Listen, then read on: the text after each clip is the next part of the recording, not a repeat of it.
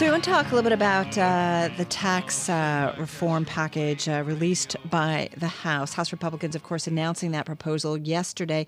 It would cut the U.S. corporate tax rate to 20%, reduce most of the individual tax brackets, and uh, cap the mortgage interest deduction on new purchases of homes.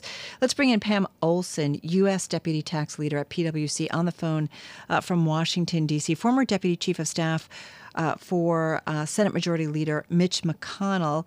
And uh, as I mentioned, she joins us from Washington, D.C. Pam, nice to have you here. Thank you. So tell me about your assessment of what we know so far on this uh, tax bill proposed by the House. Well, I think it's a very bold or House reform. Republicans, I should say. House Republicans, that's right. Very bold reform that's been proposed for the business side of the tax code.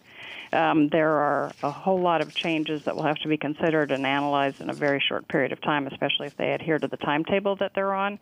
Um, but the you know, starting with things that you've already identified, the 20% rate on business income is just a huge change. Um, switching from our current worldwide system to a territorial system that's going to unlock a lot of the earnings that have been um, uh, left offshore, uh, foreign profits that have been left offshore because of the penalty and bringing them back in. All those things are going to be very positive changes for the U.S. tax system. And then there are some other provisions that are going to going to require a little more looking because they're pretty novel provisions. I mean, safe to say that this is um, a proposal that plays really well for many in the business community, certainly the larger players.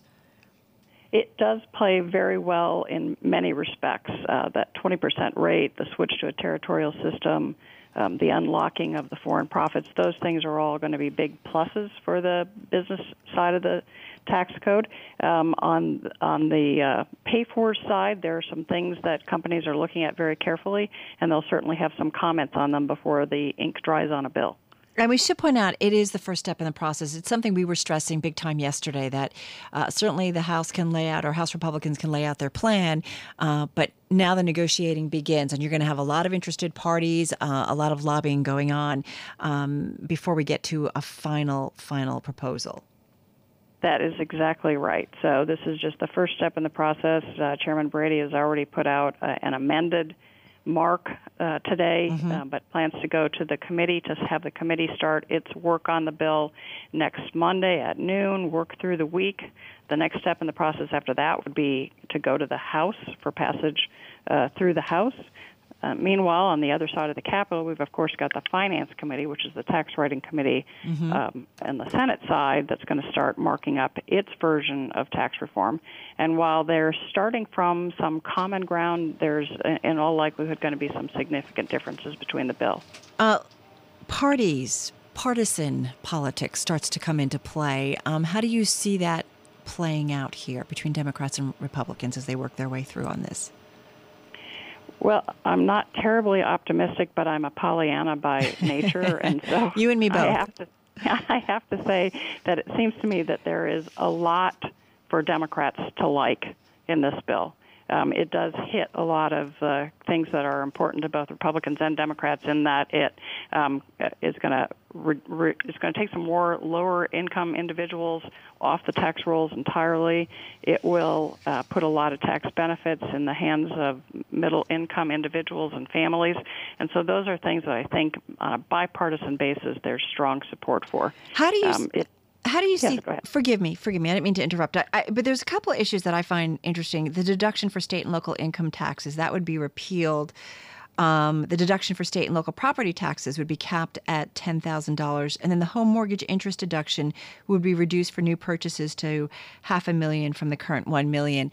Uh, a million sounds like a lot, but if you live anywhere on the coasts uh, in major metropolitan areas, uh, you know it doesn't really go very far. These issues seem to play certainly to some of the blue states in particular, and also to your kind of higher middle income wage owner earner. Yeah, yes, indeed. Um, they would have the effect of making the tax code more progressive. In other words, it would shift more of the tax burden from lower and moderate income individuals up to higher income individuals. I mean, right now we see a whole lot of the benefit of things like the mortgage interest deduction and state and local tax deductions flowing towards the higher end of the income spectrum because that's where you get to the individuals who are more likely to itemize in their returns. Um, and those are the individuals who would see the loss of some of those benefits. Um, people are going to need to look at it on an all in basis because at the same time you've got the rates coming down, you've got the standard deduction being increased. So they're going to want to look at it on an all in basis mm-hmm. to determine whether or not it helps them or hurts them. But to the extent it's hurt, it's going to be aimed more at the upper income end of the spectrum. Help me about uh, deductions would be repealed for medical expenses. Um, so I is that the med spend accounts that everybody uses at companies? Um, though I, I believe what that is aimed at is there's a line on the itemized deduction form for medical expenses in excess of a certain percentage of your income. Okay, uh, that's I think what they're taking away. Does this? So you'll keep your health insurance exclusion. Okay, so you still have that. Does this plan seem to do anything that will help the economy? and put more yeah, money well, in the pocketbook of America in the pocketbooks of Americans. Yeah, I think that the uh, reduction in the tax rates, the expansion of the standard deductions, the expansion of some of the credits, all of those things would translate directly into you know the weekly paychecks of ordinary Americans. Um, on the business side, there's a, a lot of uh, benefits for companies being able to access their foreign cash, bring it back to the U.S., and invest it in uh, in creating opportunities for people here. Um, the 20% corporate rate, all of those things are going to create more investment opportunities for businesses, and those investment opportunities are going to translate to um, higher wages because we'll have more productive employees, uh, should lead to more jobs. And so all of those things I think will be very good for a, to help grow the economy. Curious what you're hearing already from PwC clients uh, about this proposal. And like we've said, uh, there's still a long way to go, uh, just the first step in the process. But what are you hearing so far?